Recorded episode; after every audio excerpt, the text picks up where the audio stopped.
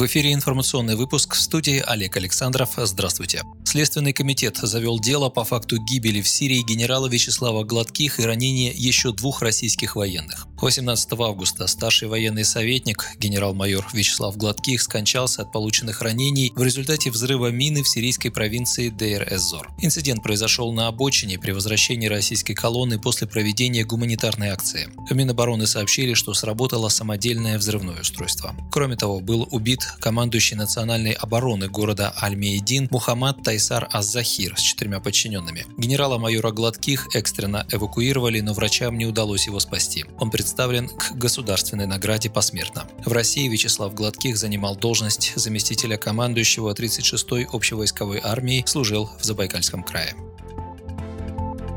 Провести праздничные линейки для первоклассников в честь начала учебного года во всех российских школах призвал власти регионов глава «Справедливой России» Сергей Миронов. Для любого первоклассника это станет одним из самых важных и запоминающихся событий в жизни, и будет неправильно и несправедливо лишать детей этого грандиозного праздника, заявил он. Ранее Роспотребнадзор рекомендовал проводить школьные линейки 1 сентября по классам или параллелям на открытом воздухе с использованием масок для родителей. При этом окончательное решение о проведении праздничных линеек было отдано на откуп регионов, и уже известно, что в ряде субъектов федерации они организовываться не будут. Ситуация с коронавирусом непростая, и об этом знают не только медики и учителя, но и многие родители. Причем все может усугубиться после окончания летнего сезона отпусков. На отечественных курортах с коронавирусом непросто, и после того, как россияне вернутся по домам, число заболевших может увеличиться, считает Сергей Миронов. И все же это не повод лишать первоклассников этого грандиозного праздника. Все равно 1 сентября дети придут в школы вместе с со своими родителями они будут находиться в помещениях. Считаю, что будет правильнее специально для первоклашек организовывать линейки на улице. Тем более Роспотребнадзор не запрещает этого делать. На свежем воздухе уж точно будет безопаснее, чем в классе или актовом зале. Уверен, что многие родители меня поддержат и надеюсь, что власти регионов прислушаются к такому мнению, сказал Сергей Миронов.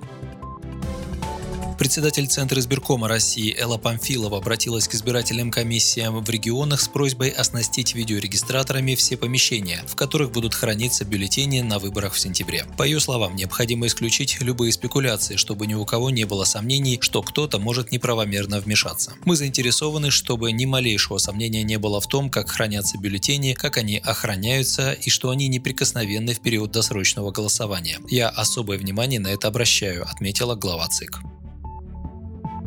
партии «Справедливая Россия» предложили изменить условия начисления выплат по 10 тысяч рублей и распространить их на детей до 18 лет. На этой неделе типовой законопроект СР о единовременных выплатах по 10 тысяч рублей ежемесячно на каждого ребенка внесут на рассмотрение в областные думы и законодательные собрания субъектов Федерации. В пояснительной записке к законопроекту отмечается, что дополнительная мера поддержки поможет обеспечить равенство в социальном обеспечении семей с детьми. Выплата будет касаться детей, которым исполнилось 16 18 лет до 11 мая этого года и которым не исполнилось 18 лет до 1 августа 2020 года. Один из родителей сможет обратиться за ней до 1 ноября этого года. Выплату предлагается провести за счет бюджетов регионов. Также эти деньги не будут учитываться в доходах семей, если они будут обращаться за иными мерами социальной поддержки. Первой главу справедлив... Первой инициативу «Справедливой России» поддержала Иркутская область. Там нашли в бюджете необходимое финансирование и назначили выплаты по 10 тысяч рублей для семей с детьми от 16 до 18 лет.